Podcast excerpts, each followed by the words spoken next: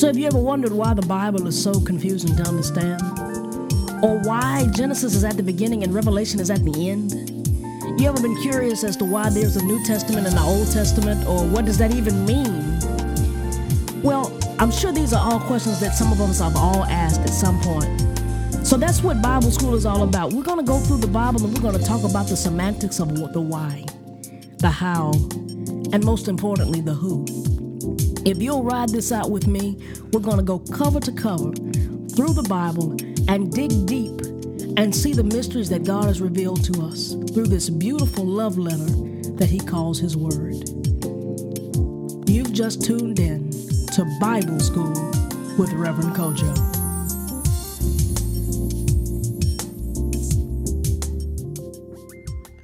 Hey, good folks, welcome to Bible School.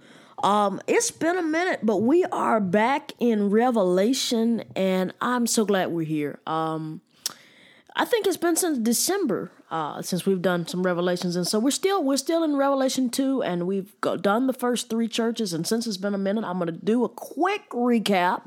I'm not going to give you the full what three hours worth of what it is. But I'm gonna, I'm gonna go ahead and run you through the last three churches so that you can understand where we are today. Today we are in a power packed church. Good, good, mugger. They had a lot to say about this church. Uh, not only scripture. This is actually the the the fullest letter. We're talking about Thyatira today, and I've got a good bit of history for you um, and we're going to go through the history, and we, I mean, it's a lot of history. We, we, we'll just, we'll discern with the Spirit and see how far we want to go with the history. But there is a lot of history uh, jam packed in this particular letter.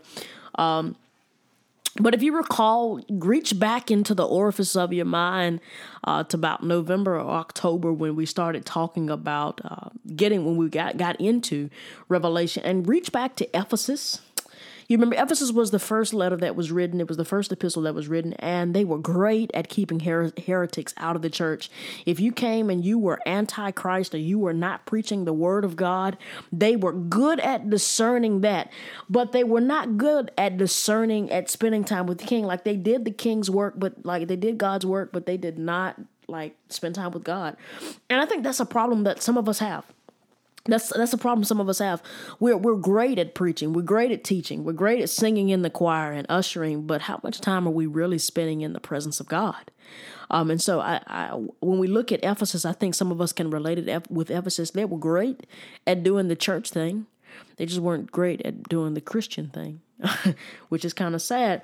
Then you, we found ourselves with Smyrna, and Smyrna was the was one of the only two letters that didn't have anything bad said about them. But even though they didn't have anything bad said about them, that didn't mean their situation was so great, right? So like they had they, their name came from Smyrna came from the word myrrh, which is an embalming fluid. Well, a, a tool used to embalm dead bodies, and the whole letter was about death and sadness and being gloomy and going through, and and it was just so sad and God didn't, Christ never gave them a promise that He was going to bring them out. He just said, hang in there. And then when you hang in there and after you die, it's going to be okay. But just hang in there. Like, don't forget me. I'm here. I see your struggles. I'm proud of you. You're a lot stronger than you realize. I know things look bad. I love you. You're still going to struggle. Uh, hang in there with the struggle. And it was like, no, there was not really a promise that they were going to get alleviated of any of their, their stuff. And then the last time we talked about Pergamos, and Pergamos was the church that married the world. Uh, Constantine makes Christianity legal. Perg- Pergamos means mixed marriage, and we kind of see it. It kind of gets worse, and then Thyatira is we where we find ourselves today, and Thyatira is really just this more steroid version of what Pergamus was like. If Pergamus opened the door, Thyatira ran through it and made a home there. Um, and so they, they kind of made a home and got really comfortable with doing everything that God was not pleased with. So, what I'm going to do real quick is I'm going to read the letter, then I'm going to give you a little bit of history, and then we're going to come back and dissect the letter.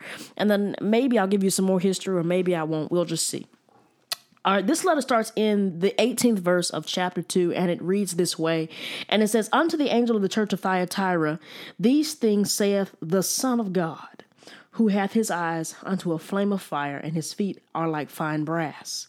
I know thy works and charity and service and faith, and thy patience and thy works, and the last to be more than the first.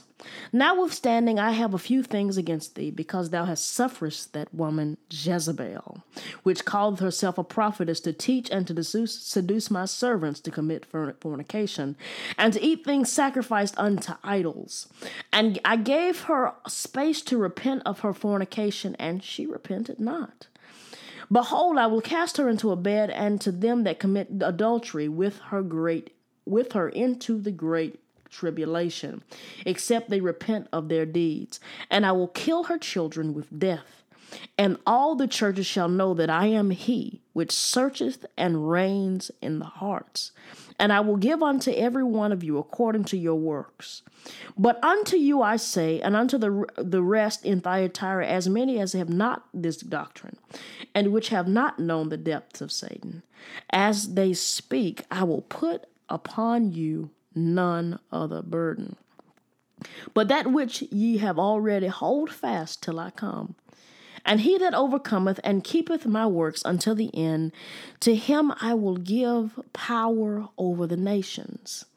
And he shall rule them with a rod of iron, and vessels of the potter shall they be broken to shivers, even as I received of my Father. And I will give him the morning star.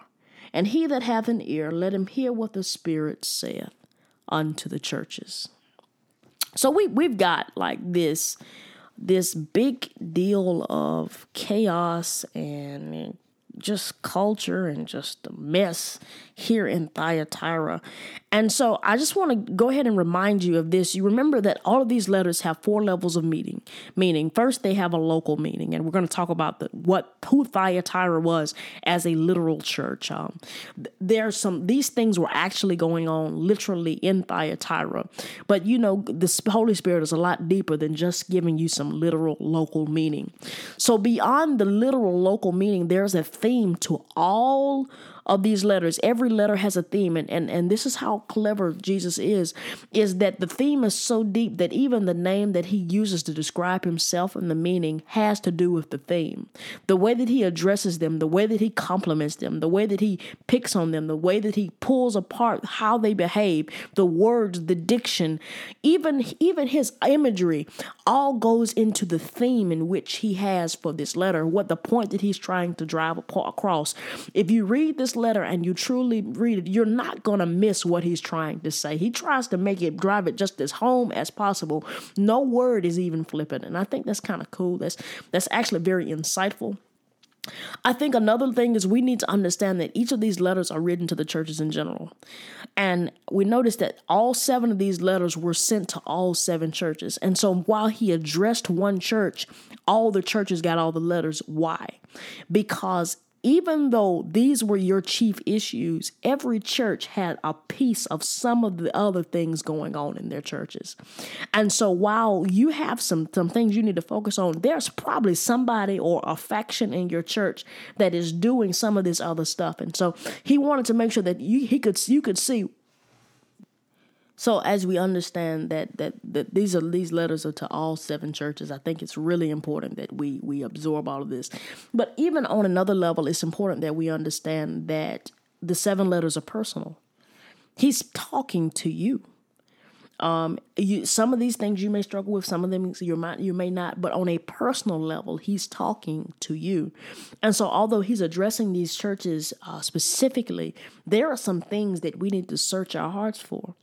And you may be a Thyatira, you might be a Sardis, you might be a Smyrna. There may be some things, and sometimes we go through a Smyrna season we go through a period where we're struggling and we need to understand how he was addressing Smyrna, but then we go through a Thyatira season and he's like, you need to repent. and, and, and, and, and sometimes, you know, you, you go through a Sardis season where, uh, you know, you, you got some issues going on too and you're not getting any compliments and you got to deal with some stuff. Uh, and so I just think it's, it's, it's increasingly important that we understand that the word has the power and it's the word that we can engraft in our spirits and we can get a better understanding um, here. Now there's another cool thing about uh, what is happening in these seven letters to these churches These seven letters outline church history perfectly in the very order that they're in. And so if you understand that these seven letters outline church history perfectly in the in the in the um, order that they're in, they give us a look into what happens. And and it's as, as we'll notice here in this letter because we see a turning point in in uh, in the fourth letter. The first three letters have a, a, sense of completion to them, and in their sense of completion, we see um, how Jesus has. I mean, we we see how there's not really a worry about like there's a call to repentance. How he that has an ear, let him hear. Um, but there's more of a completion to the first three, and the four kind of give you this feeling that these churches are actually kind of going to endure some stuff and they're going to see the end. Um, and and we'll, we'll dissect that as we go, and we'll probably dissect that when we get to the eighth podcast, right? When we get to the eighth podcast, it'll or maybe the ninth one, uh, it'll be it'll be a little bit deeper because we're to compare all of these these seven churches to a chapter in Matthew. And we're going to pull these things out and we're going to talk about them.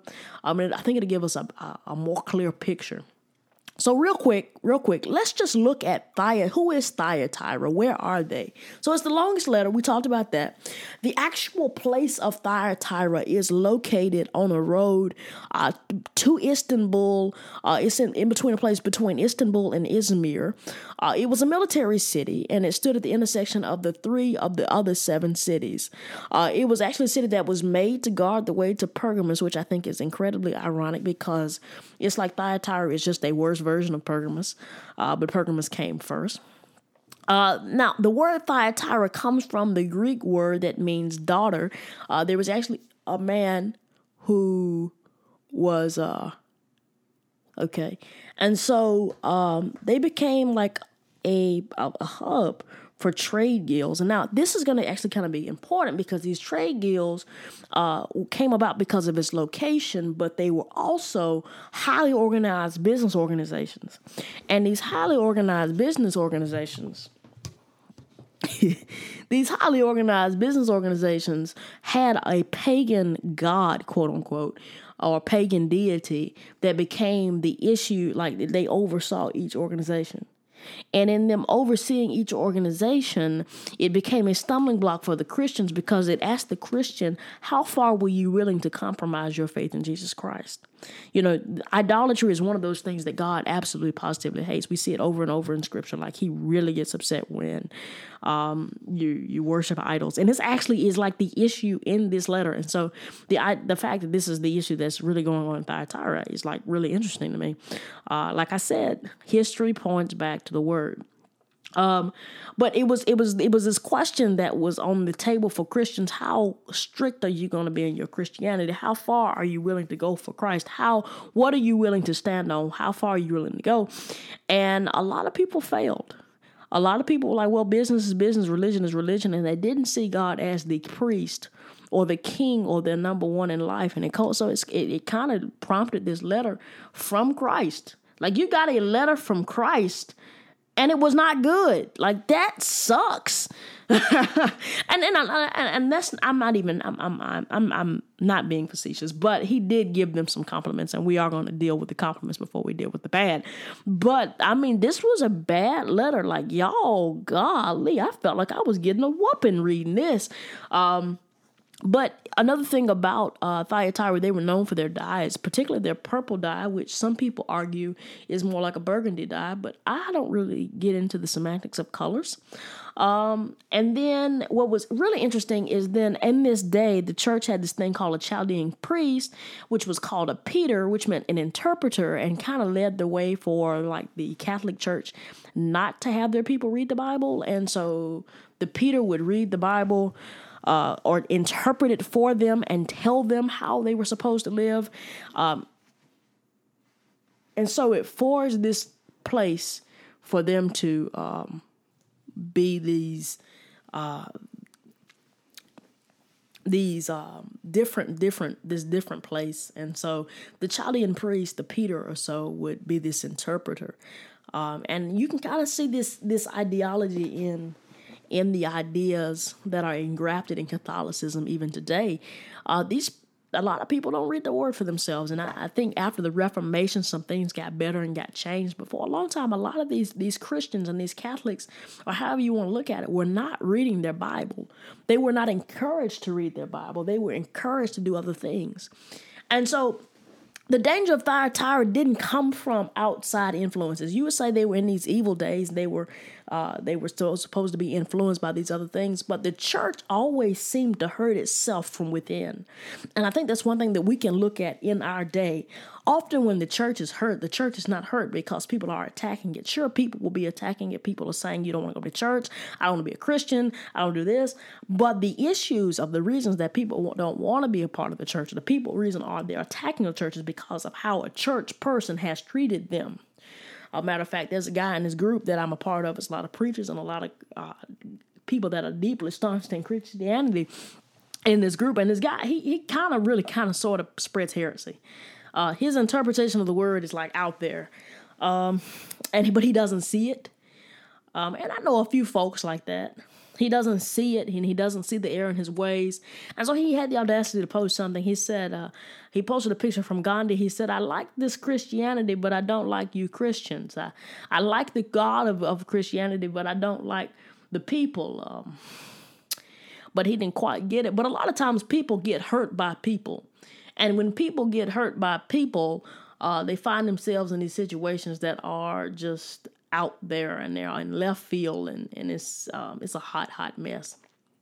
Um, and so here's my encouragement to you as Christians and as Christian believers and people who are influencing other people on a daily basis, whether you realize it or not, your life is the only Bible that some people will see.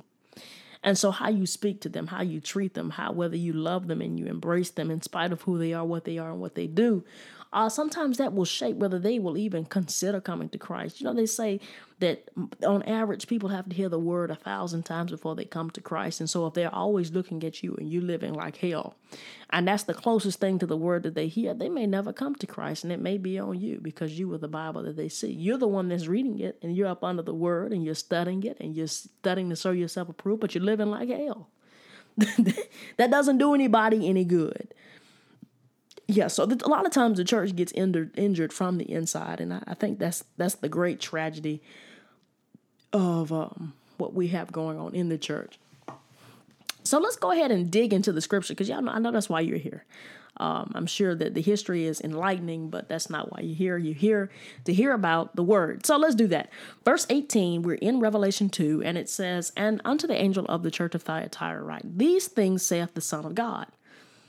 Uh, who hath eyes unto a flame of fire, and his feet are like fine brass. Okay, so first, um, he the, he says these things saith the Son of God. So I, let's go ahead and look at that. The Son of God. Now this is where he is asserting his power. He has he's establishing. This is the only place in all of Revelation that Jesus makes mention that he is the Son of God. He's establishing who he is because he's up against some other powers there are some other things and some other powers trying to work and influence his church. So he has to remind you that I am the Son of God.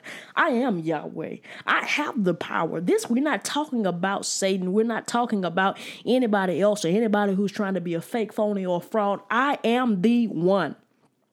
Ain't no compromise. Um, and so he is having to assert who he is. Um, in contrast, and he's saying, I'm the Son of God, in contrast to Semiramis, who is mentioned um, in, in a lot of these places as the Queen of Heaven. And in this time, and in, in Thyatira, the Queen of Heaven was, was prominent. The Queen of Heaven is actually like Satan's wife or something like that. I, am I'm, I'm not versed in that, but from what I've understood, she she that ain't that's not a good title. It's not a good thing, and, and and according to this theology, he's asserting I'm the son of God because you're over here trying to worship the queen of heaven. And the queen of heaven don't live with me, so let me go over here and flex on you and show you how much power I really have. Verse 19, we find the good news and it says, I know thy works and thy charity and thy service and faith and thy patience and thy works and the last to be more than the first. So, first, you know, I, I think it's interesting that first he says works twice. I see that you're doing my work. I see you out here uh, building wells for all these people in Africa. I see you out here donating millions of dollars to South America. I see you over here taking care of them, and, and you got your food banks and you're feeding people. You got this homeless shelter. I see you doing the good things in my name. I see you. I am so proud of you. I see your charity. That word can also be uh, translated love. I see you pouring out love on people. I see you with your faith and your patience. I see you. I'm, I'm glad that the last is the first and the first is the last. I'm happy. I'm proud of you.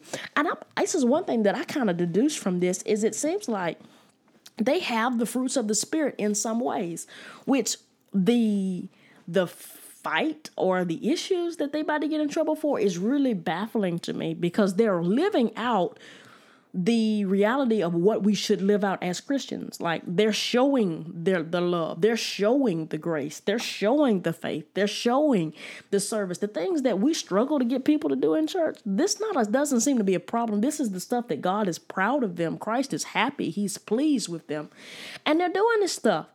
But we get to verse twenty. and when we get to verse 20, we see the bad things. And he says, Notwithstanding, I have a few things against thee, because thou sufferest that woman Jezebel, which calleth herself a prophetess, to teach and to seduce my servants to commit fornication and to eat things sacrificed unto to um, idols. So first, let's look at this thing because thou sufferest that woman Jezebel. So the first thing is that this thing this thing can go a couple of different ways. First, we I think it's first you got to understand who Jezebel was. So Jezebel was like the wife of Ahab in in First Kings. This is Old Testament, and I think the first thing we like let's let's actually let's go to First Kings. First Kings sixteen. Uh, let's start reading. I think that's verse. My eyesight is not that good tonight uh, verse First Kings sixteen twenty, and it says, and, and Ahab, a son of Omri, did evil in the sight of the Lord, all that were before him, and it came to pass as if he had been fi- a light.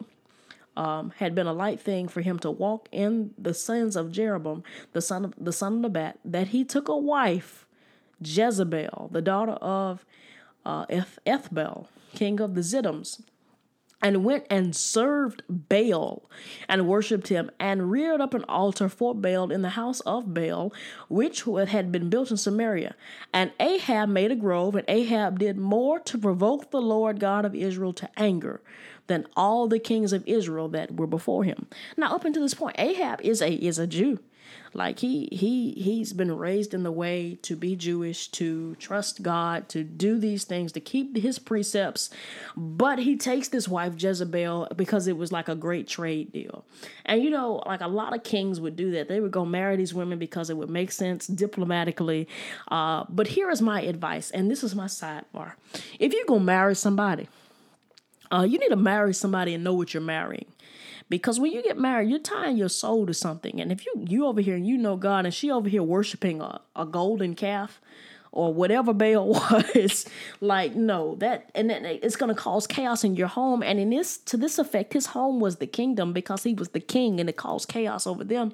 And actually they say historically this was the worst period for Israel. Like one of the worst periods, not the worst, but one of the worst periods for Israel. But if we'll skip uh, if to First Kings 21, and this now it's, it's, it's really juicy. Like this is a really interesting uh, passage of scripture, um, and I'll come back and explain First Kings 18 uh, because I just like really like this story and how it fits in there, and I just like to see God glorified the way that He was. But First Kings 21. Uh, and it came to pass at these things that Naboth the Jezreelite had a vineyard, uh, which was in Jezreel, and it was hard pa- a hard by the palace of Ahab, king of Samaria. And Ahab spoke to Naboth, saying, Give me the vineyard, and I, I might have it for a garden of herbs, because it is near unto my house, and I will give thee a better vineyard than that, uh, than than it, uh, if it seem good to thee. I will give you the worth of it of it in money. And Naboth said unto Ahab, The Lord forbid it me that it should be an inheritance of my fathers unto me. And Ahab sat unto his house heavy and displeased because of the word of Naboth the Jezreelite had spoken to him. For he had said, I will not give thee the inheritance of my fathers, and laid him down upon his bed and turned away his face and would eat no bread. But Jezebel, his wife, came unto him and said unto him, Why is the spirit so sad? Why hast thou eaten no bread? And he said unto her, Because I spoke to Naboth the Jezreelite and said unto him, Give me thy vineyard for money, or else, and if it please thee, I will give you another vineyard for it. And he answered, I will not give thee my vineyard. And Jezebel his wife said unto him, Dost thou not govern the kingdom of Israel? Arise and eat the bread.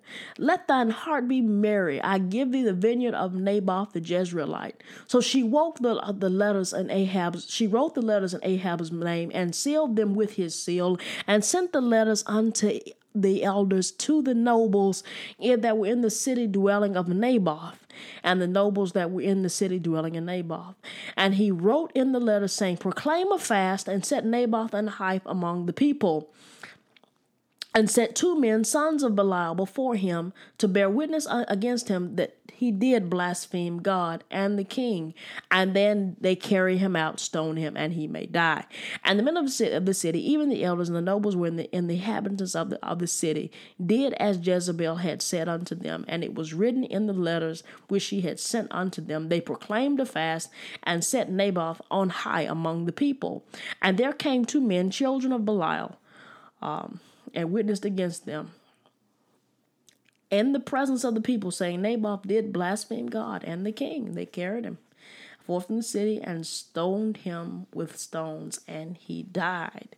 Then they sent Jezebel, saying, Naboth is stoned and dead. And it came to pass, when Jezebel heard that Naboth was stoned and was dead, Jezebel said to Ahab, Arise, take possession of the vineyard of Naboth the Jezreelite which is refused to give you for money, for Naboth is not alive, but dead.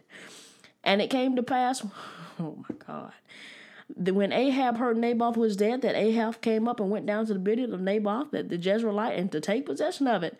And the word of the Lord came to Elijah of Tibur, saying, Arise and go meet Ahab, the king of Israel, which is in Samaria, and behold the vineyard of Naboth, whether it's gone down to possess it. okay, so basically, let me just let me just run this down real quick. So she decides, Jezebel decides that because her husband is upright, she's gonna go behind his back and, and, and go and write some letters and say that they need to go stone this man because he wouldn't sell him his land. And and the people do it because it looks like it comes from the king's table, right? Jezebel was crazy. And she was crazy. She had this man stoned because her husband, like, and her husband wasn't even on this. Like, she went behind his back to do this. Now, in chapter 18, I love chapter 18. Chapter 18, Jezebel tries to get rid of all of the prophets of Israel. Right? This is a, this, these are the Israelites. they're supposed to, like, they're the Israelites. These are God's cult, cult, chosen people. And she's trying to get all rid of all the prophets, trying to get these people to worship this doggone golden calf like y'all made the calf. Why are you worshiping something you made? but they they like he's trying to get trying to get them to worship this golden calf. They got all these prophets cutting themselves and, and running all about. And Elijah, I love Elijah. Elijah shows up. He is looking for Ahab. And they said, Ahab is looking for you. He said he ain't gonna kill me today. Because she didn't kill everybody but Elijah, because Elijah had this power. Like he had this connection to God. It was unheard of so they get to the, the they get to the um he gets to the palace and he calls up all these prophets. He said, "You know what? I'm sick of this mess. You're trying to kill all these people. We're gonna settle the score today. I want you to go get all of your prophets and y'all meet me at the top of the mountain and we're gonna have a show off on top of Carmel. I promise you, we're gonna show off today. Whoever's God is real, He's gonna strike down fire from heaven and we're gonna see who God is today. So they over there chanting and they cutting on themselves and they running around in circles and they chanting and trying to conjure up some spirits, a spirit that ain't real. They ain't got no power power he you know he doesn't have the power the wonder working power you know that, the, that god has. And so he's sitting over there. At one point you can tell elijah gets he gets a little restless and he says you know what? Maybe he's he, he went out to take a leak. Maybe he you know he's sleep maybe he's doing this. And all the while elijah knows that his god neither sleeps nor slumbers. He doesn't have to go and relieve himself. He has this power and all he has to do is unleash it.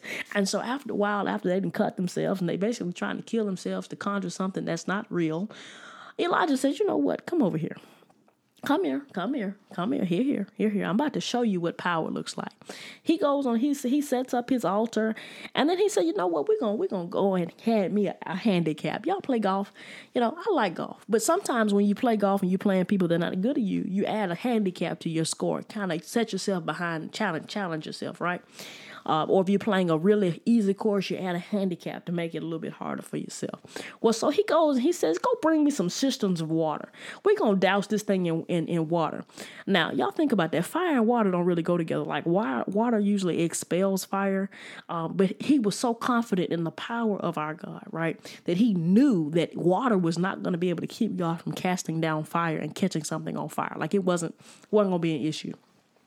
So he goes and he sends them back a few times. Like, we're gonna douse this, make things make sure this thing is soaking wet. We're gonna even make a trough around the altar so that we know that the water is still gonna remain. like, I'm about to prove to you what power looks like. Y'all thought y'all knew what power was. That power that you was talking about was you. Let me show you what real power was. And so this is what Elijah does. And and, and so he he goes down and he says, God of heaven, and he declares, and he says, As surely as you are God. Strike down fire.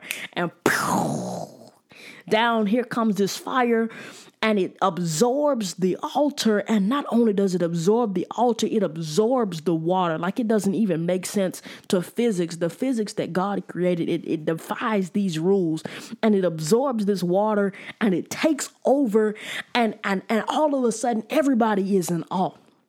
Now, meanwhile, it has not rained because Elijah has declared that it wouldn't rain. And he was so close to God that when he declared it wouldn't rain, that it wasn't going to rain. So God said it wasn't going to rain, right? So they go off. Everybody's amazed. And he decides, you know what? I think it's going to rain because everybody's getting converted at this point. And he's like, okay, finally, we're making some headway. Well, so they go home and Ahab was there, and Ahab is like, oh my God, you know, I forgot that God was God, but I know he's God now. We can't deal with that Baal no more. Like, we cannot do this. And so he gets to this place and they're running home. Ahab gets home. He tells Jezebel, and Jezebel gets mad. She gets mad. She gets so mad, in fact, that she calls for the head of Elijah. Now, if I go and I prove to you that what you're worshiping is a waste of time. And what I'm worshiping is the sovereign God. And everybody else is getting converted. Why would you get mad at me? I'm doing you a service. But she gets upset. And so when we look at this, and I know I didn't went all around the world to make this point, but like I, I, think it's a good point worth making because they suffer for that woman Jezebel. They're over here being fooled like the people, just like those prophets, that quote unquote prophets, just like the people of, of, of the land, the Israelites of that day, they're being fooled into thinking what they're being taught is right. And it, it says, it says, which called herself a prophetess to teach and seduce my services to commit fornication and to eat things that are sacrificed to idols. Now, I think here where we see this word fornication, fornication, I think it, it, it is probably literal fornication of to the local church. But I think the issue is is more so that the chief sin was that they did not protest this sin. They didn't stand up to this woman, whether it was a real woman or it was it was a figurative figurative issue. They didn't stand up to these problems. They didn't say, "No, for God I live and for God I die. They didn't say, No, I'm not going to join this guild because it goes against my God. They didn't say, No, I'm not going to do this. They just said, Well, I guess I'll just have to separate church and state. And see, it's cool to separate church and state, but when church and state deals with your soul, there ain't no separation. There's no separation. Now, I'll tell you this I think that this good thing that we have separation of church and state in church and state. But in my life, there is no separation. If I want to pray in school, I'm going to pray in school. If I want to pray in my office, I pray in my office. Now, I may not inflict that upon you, but the my state of beliefs and what I will do is not there ain't no separation for me personally. But when we look at this fornication, fornication, I think it parallels back to Hosea when, when he was talking about Israel whoring around spiritually with other idols. We can't even call them gods because these things were like toys. Um, but but when he talks about this fornication, sure, he's probably talking about a physical fornication, but I think the spiritual fornication is is the dangerous piece. I think the spiritual fornication, going and playing with these all these idols and and and worshiping and playing and doing these things that are not God, and trying to mix paganism and Christianity, mixing this falsehood with the truth, which only just makes it a lie. I had a teacher that taught me this back when I was in middle school that if you take the finest wine there is and you take a pile of poop, you have a pile of poop and you have a pile of wine. But if you take the finest wine and you take some of that poop and you put it in the finest wine, you still have poop. It's no longer a fine wine. It's no longer valuable. It no longer has the power and the tannins and the greatness that it had because it's been defiled. Something pure that is filled with something foul is now foul. And so when we look at this this idea that they were mixing paganism and Christianity, they were mixing this purity, this pure doctrine, this goodness, this greatness, and they were taking this truth and they were exchanging it for a lie, and God had a problem with it. All right, let's move on. Verse 21 And I gave her space to repent of her fornication, and she repented not. Gave her a chance. I told y'all. I told y'all don't do this. Don't do this. And y'all didn't repent. You weren't even sorry. You weren't afraid of what I would do. You were not afraid of this. And because you weren't afraid, verse 22 says, Behold, I will cast her into a bed of them that commit adultery with her into the great tribulation, except they repent of their deeds. Man, that sucks. What I love first is at the end, he says, except they repent of their deeds. God is always redemptive, always redemptive, always giving us a way out. But another thing is that he's going to throw them into the great tribulation. Here we are. We're starting to talk about him coming back. Like we're starting to talk about him returning. We're talking about um like the stuff that makes people uncomfortable. If you don't repent, you, you'll get thrown into this great tribulation. And that's scary. And then he, he expounds, verse 23, he says, and, and I will kill her children with death. And all the churches shall know that I am he that searcheth and reins the hearts. I will give unto everyone according to their works. And here we are, we say in verse 23, we see him say, I will kill. I am he. I will give. He is still yet again asserting who he is. Remember, he opened the letter with, I am the Son of God. He's asserting his power. He's over here. You remember when they in the Old Testament they said, um, when they said, Well, who am I supposed to say sent me? He said, I am sent you. Because I am that I am that I am. Uh, he, he's he's asserting that I my, I'm so powerful that there is no descriptor to describe me other than I am. Period. Try me if you want to. And so he he's asserting this declaration of who he is. And verse 24, he says, But I say unto you and unto the rest of in Thyatira, as many have not this doctrine, which may not have known uh, the depths of Satan as they speak, I will put none of the other burden on you. So he says, Look, I'm fussing a lot right now. I'm really upset. But if you didn't know about this and you were not doing the stuff and you live in Thyatira, don't worry, I got you. You're safe. Um, but I'm not gonna put I'm not gonna put this this this burden on you. But this is what got me. He said, which may not have known the depths of Satan. What they're dealing with here, and they may not realize it, is they're dealing with Satan worship. And see, sometimes I think we we when people start talking about this, we get a little nervous. I do. I get I do. I'm kind of looking over my shoulder now, but he hadn't given me a spirit of fear, so let me stop looking over my shoulder. Um, but what we see is that when we start mixing some stuff and we start compromising some stuff, that's what Satan wants us to do. Because, like I said, with the wine and the poop, if he can get in there, he can take over. Because he can corrupt this good thing, this precious thing, this marvelous thing that you have.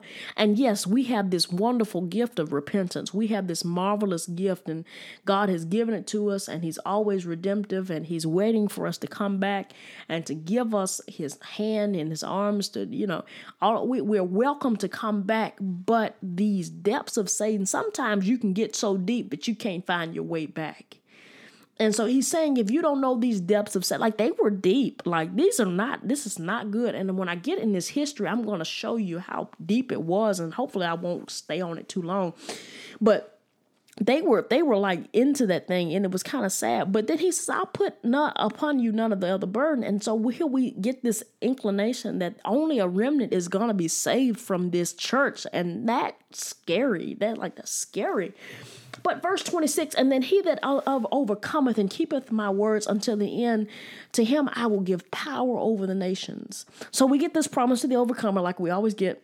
Um, and it's funny that he was going to give you power to the overcomer, which is ironic because Jezebel, all during her whole reign, was seeking and searching how to get power over the nations, nations, how to subdue this one and get this and do that. And he says, if you will just do what I say, I'll give you the power that she searches for. Isn't that crazy? You can search your whole life in all the wrong places and miss God. Miss the gifts, miss the riches, the things that you're searching for because you're looking in all of the wrong places. Uh, verse 27 And he shall rule them with an iron rod and vessels of the pot of clay and the broken shivers, uh, even as I received of my father. You kind of can cross reference that to Psalm 2 7. Uh, where we see that, and that's just that's him ruling, like really, really ruling. And he says, "I will give him the morning star," and then he closes with, "He that has an ear, let him hear what the Spirit is saying to the churches." In other words, you got an ear, listen, because I'm trying to warn you. I'm trying to warn you what's happening. I'm trying to give you a heads up, but don't miss me. Don't miss me. Please don't miss me. Because what I'm trying to tell you is really scary. And if you miss me, you might get left. So, historically, in the Catholic Church and really in the church at large, uh, because for a good bit of it, the Catholic Church was the whole church there are three distinct periods. You got the Roman period, you have the medieval period, and you have the Reformation.